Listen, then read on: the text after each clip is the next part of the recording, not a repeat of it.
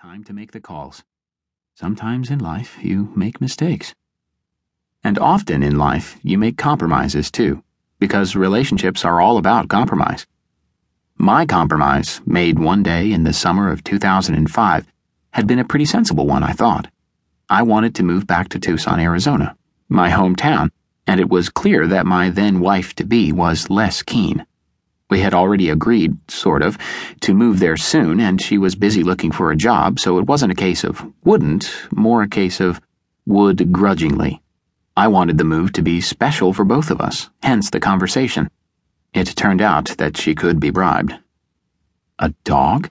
I asked, seeing her determined expression and realizing this was probably a non negotiable part of the deal. Christie nodded. Yes. When we move to Arizona, I want a dog. After all, we'll have a house, we'll have a yard, we'll have the space. This left me pretty much out of excuses. Christie had always been a dog lover. I, on the other hand, wasn't, though we did have dogs in the family. Growing up, my brother and I had two toy poodles. They were named Apollo and Sugar, and both of them had plenty of character.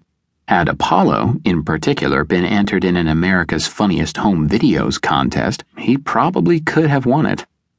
He would get up on two front legs, then walk along and pee at the same time. Not a skill with an awful lot of practical application, but one that would have everyone in stitches. Even so, though Apollo and Sugar were very much part of the family, I'd never considered myself a dog lover, particularly. Both of them died when I was in my teens, and I had no desire, once I'd grown up and moved to California, to get another, even had I lived somewhere suitable. As a consequence, I'd spent my adult life in a dog free, indeed pet free, environment. And that was just how I liked it. Dogs meant responsibility, commitment, hassle, all things I was happy to live without. Christie, who'd been raised in Seal Beach in Orange County, California, a beautiful place right on the coast, had a dog when she was growing up too. The dog was a Dalmatian cockapoo cross named Spot, who'd been in the family since before Christie was born. Theirs was a pleasant enough but not really loving relationship. Perhaps because she felt she'd been usurped by Christie coming along. Maybe because she'd always hated the name Spot, or possibly because she was just a pretty grouchy sort of dog. Spot didn't seem to like her a whole lot, Christie told me. They got along, but they certainly didn't bond.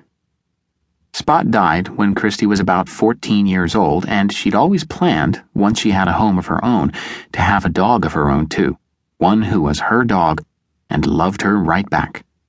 So meeting me wouldn't have been the most productive move ever in that regard, had I not seen the writing on the wall. My fiance wanted a dog, and I wanted to make my fiance happy. If it made her happy to have a dog join the family, then so be it. Okay, then, I said, feeling this might be the clincher. We move to Tucson and we get ourselves a dog. When I met Christie, in the fall of 2003, I wasn't really looking to settle down. I was free of commitments and enjoying that freedom, so the state of affairs suited me fine.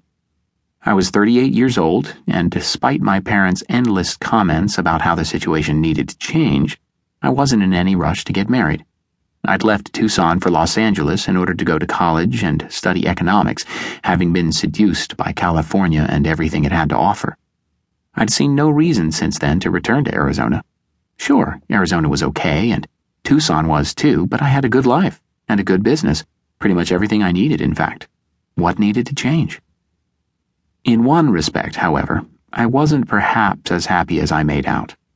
I'd recently come out of a long term relationship when I met Christie and though I was over it and getting on with life, I was probably still a bit vulnerable deep down. And I guess I was determined to play things cool. We were originally set up by my sister in law, who had logically figured out that since the person I ended up with would be related to her, it made sense to have a hand in the choosing. Also, Christie was her friend, so she knew both of us pretty well, and she felt sure we would get along. And she'd been right. Christie was really attractive and fiercely independent, something I realized right away. On our first date, we went out to a sports bar in Long Beach and had drinks and some food.